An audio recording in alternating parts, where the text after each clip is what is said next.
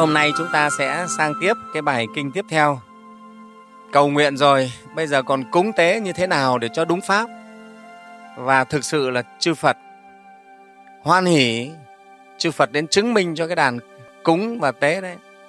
Cúng như thế nào để cho cái người ở thế giới bên kia người ta được thụ hưởng? Và người ta có thụ hưởng được hay không? Quý thầy tin rằng cũng nhiều phật tử hỏi rằng không biết mình cúng như này rồi ông bà tiên tổ mình có thụ hưởng được hay không? Nhá. có nhiều người thì lại nghĩ là cúng là thế thôi, chứ để gọi là tưởng nhớ thôi. Ngày dỗ ngày chạp là để bày mâm cơm này để tưởng nhớ. Ông bà tiên tổ, thế chứ các cụ làm sao ăn được? Các cụ thành đất hết rồi còn ăn cái gì? Cho nên bày lên vái vái mấy cái xong lại ăn.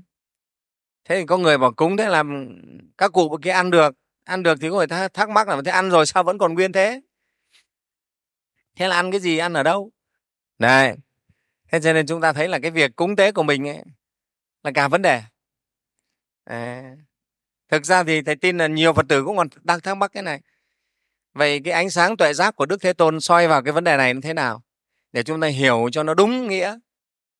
Và chúng ta sẽ thực hành cho nó đúng pháp. Thì kính thưa đại chúng cái việc cúng tế từ ngàn xưa đến nay từ thuở con người còn sơ khai mông muội người ta đã nghĩ đến cách cúng tế rồi. Và người ta cũng nghĩ là cúng tế là thần linh sẽ chứng minh cho sẽ nhận cái lòng thành của mình sẽ phù hộ cho mình. Không biết các ngài ăn được hay không nhưng mà từ thuở mông khai con người đã bắt đầu biết cúng tế biết có những cái nghi lễ để cúng để tế. À, thế thì hôm nay chúng ta sẽ xem đức phật dạy cái việc cúng như thế nào. Vong linh hay mình gọi cái người thế giới bên kia người ta thụ hưởng ra sao? Có thụ được hay không?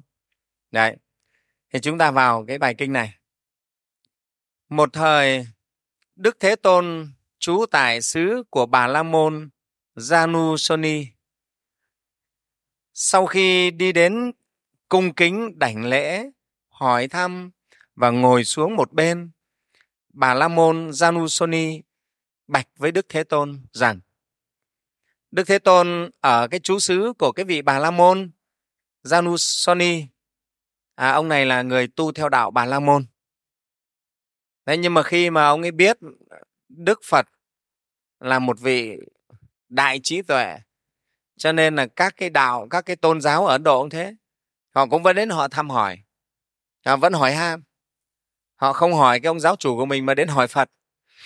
Mình nghe người ta đồn là cái ông này là cái gì ông cũng biết lên hỏi. Thì cái ông bà la môn janusoni này ông cũng đi đến. Ông cũng đảnh lễ phật. Cái người ấn độ họ hay lắm. Đấy. khác tôn giáo nhưng mà họ cũng rất tôn trọng những bậc trưởng thượng trưởng lão. Họ đảnh lễ. Đấy. họ không ngại. Đấy. họ rất tôn trọng nhau. Thì ông ấy đảnh lễ phật xong rồi ấy, ông ngồi một bên. Ông mới hỏi bạch với phật thế này tôn giả Gautama. Đấy, ông ta không gọi là thế tôn, ông gọi là tôn giả Gautama. Gautama tức là là dòng họ của Đức Phật Thích Ca. Chúng tôi bố thí làm các cái lễ cúng cho người chết. Mong rằng cái sự bố thí cúng tế này cho bà con huyết thống đã chết được lợi ích mong rằng các bà con huyết thống đã chết được thọ hưởng cái sự bố thí này. Thưa tôn giả Gautama bố thí như thế có lợi ích gì cho bà con huyết thống đã chết của chúng tôi không? Các bà con huyết thống đã chết đó có được thọ hưởng cái sự bố thí ấy hay không? Đấy, ông đến hỏi ngồi cạnh một cái bậc đại trí tuệ. Ông thưa hỏi là, thưa tôn giả Gautama. Tôi hỏi rằng là, bên cái đạo của chúng tôi đấy, chúng tôi thường làm các cái nghi lễ để cúng cho người đã chết. Họ cũng làm lễ cúng cho người đã chết. Và chúng tôi có cái tâm niệm mong muốn rằng cái sự cúng này, cái sự bố thí này, thì những người thân của chúng tôi đã chết đó được lợi ích. Chúng tôi mong rằng họ sẽ được thọ hưởng cái sự bố thí này. Thì thưa tôn giả cái việc chúng tôi bố thí chúng tôi cúng như vậy có lợi ích thật không? Và những cái người đã chết đấy có thọ hưởng được hay không? Đấy, rất là giống câu hỏi của chúng ta. Chúng ta cũng không biết là ông bà tiên tổ mình mình bày cơm nên mình cúng lập đàn ra mình cúng có được thọ hưởng hay không có lợi ích gì không? Cho nên hiện nay thì trong xã hội mình cũng thấy cũng nhiều người mà ôi cúng gọi là tưởng nhớ thôi bày lên cho nó có chứ không lại bảo mình bất hiếu. Chứ các cụ ăn cái gì? Chết là hết còn gì mà ăn? Đấy. Thế con người thì bảo cúng là các cụ cũng vẫn ăn được đấy. Ừ, các cụ vẫn về trứng cho đấy. Nghe không? Đấy có người thì nói thế nhưng mà rồi vẫn chưa ai ngã ngũ cả. Đây chúng ta xem phật sẽ giải thích cái câu hỏi này ra sao. Đức phật mới nói này bà la môn nếu cái sự cúng thí có tương ưng xứ thì có lợi ích. Không có lợi ích nếu không có tương ưng xứ. Ở đây đức phật nói rằng cái sự cúng thí này này, nếu mà tương ưng xứ thì có lợi ích và nếu mà không tương ưng xứ thì không có lợi ích. Thì chúng ta xem tương ưng xứ nghĩa là thế nào. Tương ưng tức là nó giống như là nó nó đồng đẳng, nó cùng một cái cấp thì mới được tương ứng đấy mình gọi là với nhau, thì mới có lợi ích. Để chúng ta xem như thế nào là tương ứng xứ. Này bà la môn, những người nào sau khi thân hoại mệnh chung mà sinh vào địa ngục này, sinh vào loài bàng sinh bàng sinh tức là loài đi ngang, cái chữ bàng này là đi ngang. Bàng sinh tức là cái loài nó đi ngang như bò, trâu, chó, ngựa đấy lợn à, rắn rết đấy nó đi ngang đi ngang thế gọi là bàng sinh. Sinh vào bàng sinh sinh cộng chú với loài người. Sinh cộng chú với chư thiên. Thì những vị này sẽ được nuôi sống và tồn tại với những món ăn tương ứng với cảnh giới của các vị ấy. Này bà la môn đây là không tương ưng xứ chú ở những nơi ấy, các vị ấy không được lợi ích của sự bố thí này. Thì đức phật giải thích cái này gọi là không tương ưng xứ. Phật nói rằng những vị nào khi mà thân hoại mạng chung ở cõi người mình này này, chết ở cõi người này, chết đi. Thần thức đọa vào địa ngục, sinh vào trong địa ngục. Thần thức sinh vào loài bàng sinh, súc sinh. Thần thức sinh cộng chú với loài người, tức là tái sinh trở lại làm người gọi là cộng chú với loài người. Thần thức sinh cộng chú với chư thiên, tức là sinh lên trời. Thì những cái vị ấy sẽ được nuôi sống, tồn tại với những món ăn tương ứng với cảnh giới của các vị ấy. Cái này gọi là không tương ứng xứ với cái sự cúng thí. Cho nên các vị ấy không được lợi ích của sự cúng thí ấy. Đấy thì chúng ta biết rồi. Nếu người nhà mình chết mà đọa vào địa ngục, thì bày mông cao cỗ đầy mà cúng họ cũng trả về được. Không có ông chúa ngục nào bảo hôm nay à, mà ngày rỗ của tôi là ông cho tôi về tôi ăn cơm với con cháu tôi tí. Không bao giờ ông cho về. Có phải không? Bây giờ ờ, người nhà mình mà bị tù cũng thế chẳng bao giờ. Ở nhà ngày có có lễ mà lại ông, ờ, ông giám thị ông nào cho về ăn ăn lễ. Nghe không? ăn dỗ không có chuyện ấy cho nên cái người đã vào địa ngục là không thể nào về thọ nhận sự cúng cúng thí ấy được. Này, chúng rõ chưa nào? Nếu mình hay thân nhân nhà mình, hay bất kỳ ai, chết rồi đọa vào địa ngục, chắc chắn là trong địa ngục thôi. Không thể về mà ăn cơm được đâu. Đấy là cái không tương ưng xứ. Mình bày cơm, bày lễ ra đây cúng là không tương ưng xứ, họ cũng không ăn được. Thứ hai, họ sinh vào làm súc sinh. Tái sinh làm súc sinh. Em sao về được, thưa đại chúng? Bây giờ thân nhân nhà mình sinh làm con bò, con trâu đang đi cày hay con nghé đang ở cái tỉnh nào, huyện nào? Thì ở bên này mình cúng, mình lễ. Mình khấn, mình vái liệu con trâu, con nghé nó biết đường về không? Sao biết đường mà về nhà mình mà ăn được? Không thể nào mà về ăn được. Có phải không ạ? Không về được. Đấy là không tương ứng. Nó không tương ứng xứ với cái cái sự cung thí của mình. Đấy, các phật tử hôm nay nghe rõ cho thầy nhé nhớ như vậy nếu mình đọa làm súc sinh là không thể nào thọ nhận sự cúng thí được. Mình đang làm con trâu ở tỉnh thái bình hay là ở hà tĩnh rồi. Con mình ở hạ long này nó cúng làm sao mà về? Nó bảo, nó về được. Có thể ví dụ như linh cảm lúc khi con bò, con trâu nó hắt xì hơi. Vào hắt hơi rồi mũi này. Nhưng không thể nào về được. Làm sao mà nhận được? Đấy là không tương ứng xứ. Nha, không tương ứng xứ nhá. Tái sinh làm xuất sinh, hay gọi là bàng sinh là không tương ứng xứ. Rồi, nếu người ấy tái sinh làm người, cộng chú với loài người, tức là sinh làm người, thì sinh ra thành chú bé ấy ở làng nào, có khi ở ngay hàng xóm nhà mình. Tái sinh ngay sang hàng xóm chẳng hạn, thì nhà bên mình mình cúng nó làm sao nó biết đường, nó về nó. Và không mời thì chưa chắc đã đã sang mà ăn. Cái chuyện như thế là có cái câu chuyện này chúng đã nghe đấy. Bà, vì thương cháu nội quá, chết rồi tái sinh sang nhà hàng xóm, sinh ra làm một cô bé gái. Hiểu không? Đấy là bà đấy. Thương thằng cháu nội, cháu đích tôn quá.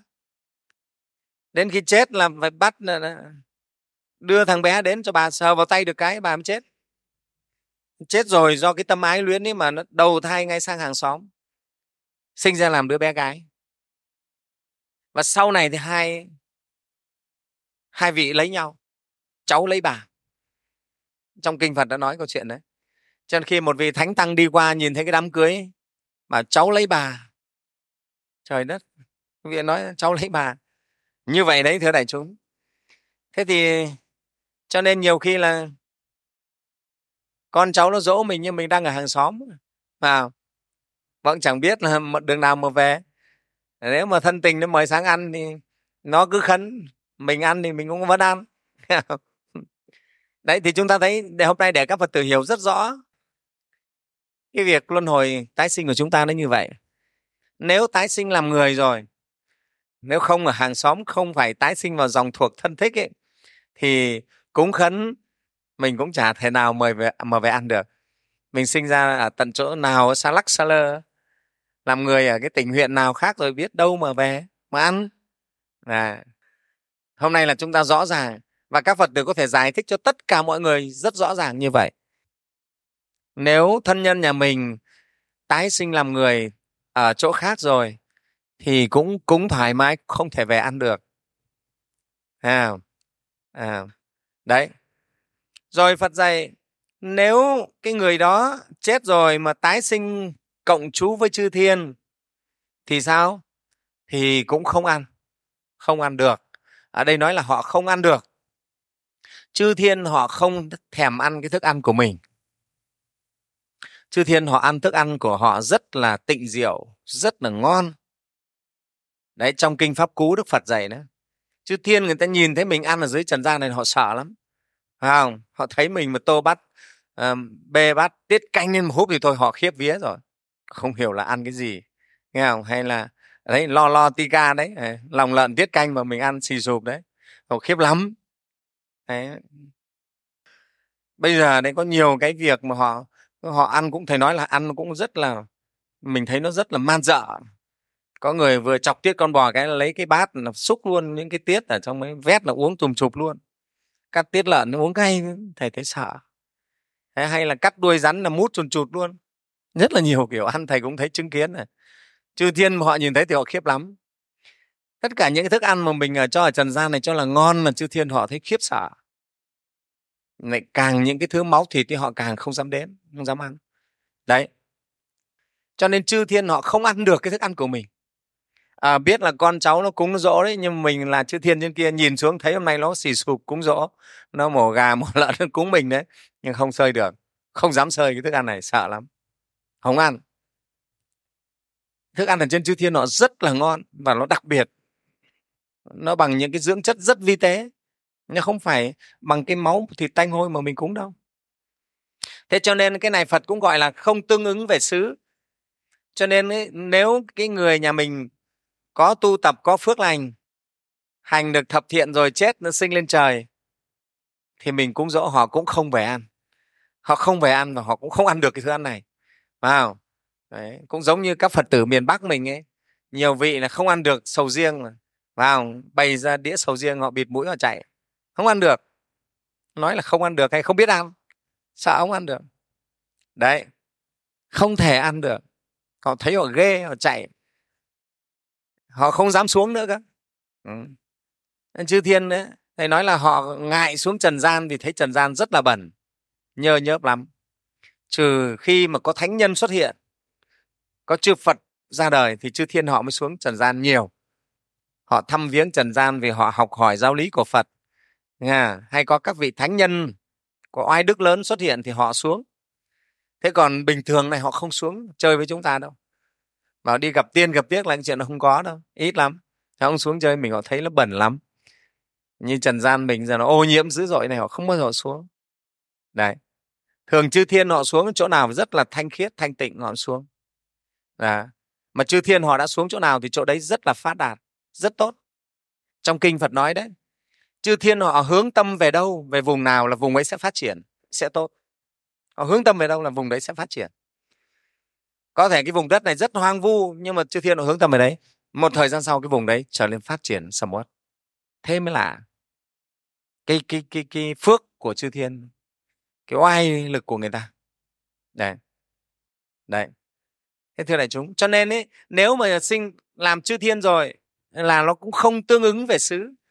Họ không thể về ăn cúng ăn dỗ của mình mình được đâu. Nghe không? Thế thì như vậy chúng ta bày mâm ra để cúng cúng dỗ thì cho ai đây? À, ai đây? Thưa đại chúng đây còn một thành phần này này nhưng ở đây này bà la môn người nào sau khi thân hoại mạng chung sinh vào cõi ngạo quỷ? Ngạo quỷ. Vị ấy sẽ được nuôi sống và tồn tại với các món ăn tại đấy. Món ăn nào các bạn bè thân hữu hoặc bà con hoặc người cùng huyết thống muốn cúng cho vị ấy, tại đấy vị ấy sống với món ăn đó, tồn tại với món ăn đó. Này bà la môn, đây gọi là tương ứng xứ. Chú nơi đây, vị ấy được lợi ích của sự bố thí này.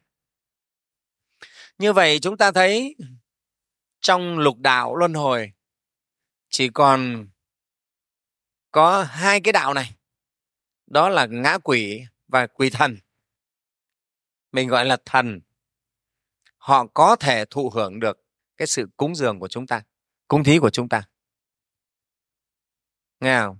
trong cái cõi, nếu nói lục đạo hoặc là ngũ đạo, vì quỷ thần có khi cũng có những nơi người ta xếp mà là một. Có nơi thì tách ra thì thành ra lục đạo.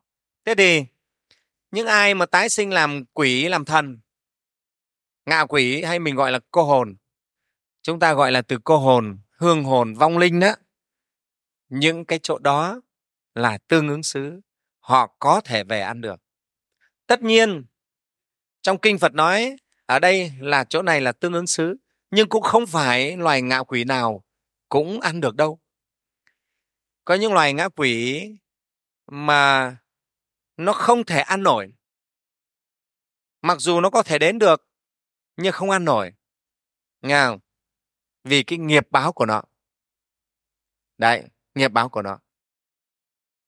Như chúng ta nhớ cái câu chuyện ngài xá lợi phất có một vị đệ tử do ác nghiệp á, trong tiền kiếp dám vứt bỏ đồ ăn của một vị thánh tăng mà nhiều kiếp sau vị này bị đói khát đến nỗi đi xin ăn cũng không thể ăn được.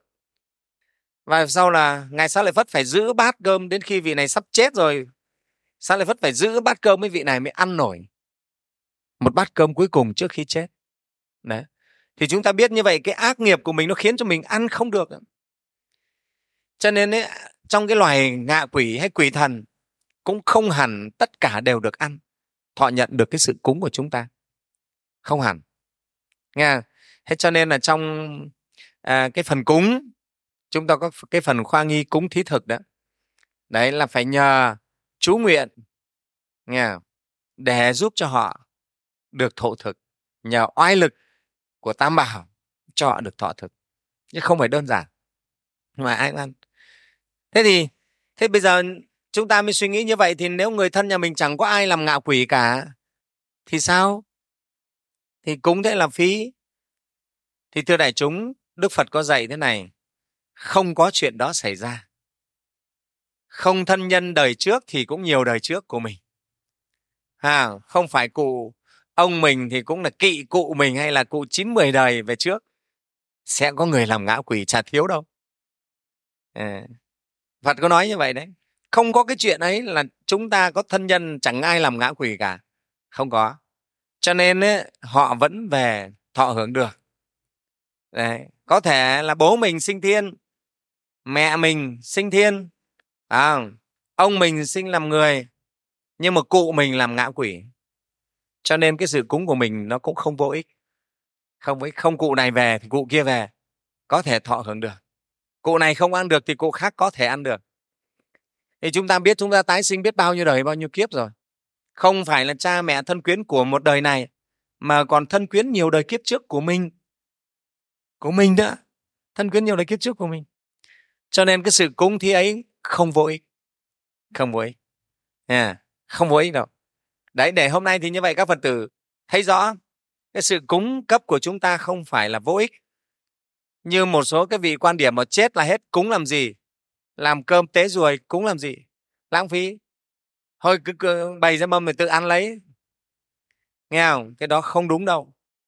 Nhưng cái việc cúng nó vẫn có lợi ích. Nha phật nói thế vẫn có lợi ích cụ gần không ăn được thì cụ xa ăn được, nha. Cụ nội không ăn được thì cụ ngoại ăn được, ví dụ thế. Cụ kiếp này không ăn được thì cụ kiếp trước ăn được. Như vậy chúng ta thấy, vẫn có người thụ hưởng được. Cho nên đức phật vẫn cho phép cái việc cúng thí, và phật cũng thường dạy các thầy thế. Đệ tử phật, chư tăng khi ăn cũng thường phải cúng thí cho chúng quỷ thần. Buổi trưa các thầy vẫn phải cúng thí, nên cho ăn thì như vậy hôm nay chúng ta thấy đây nè. Cái sự cung cấp của chúng ta không phải không có lợi ích nhưng mà lợi ích cho ai thì nó rất rõ ràng. Những ai tương ứng với cảnh giới ấy thì sẽ được thụ hưởng. Ai sinh làm ngã quỷ tức là mình gọi đang ở trong cõi cô hồn vào ai sinh làm các vị thần tất nhiên trong các vị thần thì có nhiều vị phúc thần đó, thì họ có cái phần hưởng họ riêng. Họ không ăn đến của mình đâu còn những cái vị thần mà thường thường thôi đó, nghe không? Thì họ có thể họ thuộc về thụ thụ hưởng được. Đấy. thế nhưng mà nếu mà chúng ta đây chúng ta cúng cho ông thần mà chúng ta sát sinh nhiều quá, ông sơi nhiều quá thì cũng ông hết phước. Ông này đọa. Chứ không phải đơn giản đâu. Đấy, nhá. Thế thì như vậy các phật tử đã hiểu rõ về cái sự cúng chưa nào? Cái cúng với vong linh lợi ích như thế nào chúng ta biết rõ. Thì sau này thầy không cần phải giải thích cái này nhiều nữa. Là mà thầy tin thì cúng thì đấy, các vong linh nhà mình, không người này hưởng, người kia sẽ hưởng, không lãng phí, không có phí đâu. Nha. Đấy, như vậy quan điểm rất chính thống của phật giáo. Với cái tuệ giác của phật phật thấy rất rõ như vậy để cho tất cả chúng ta hiểu cái điều này.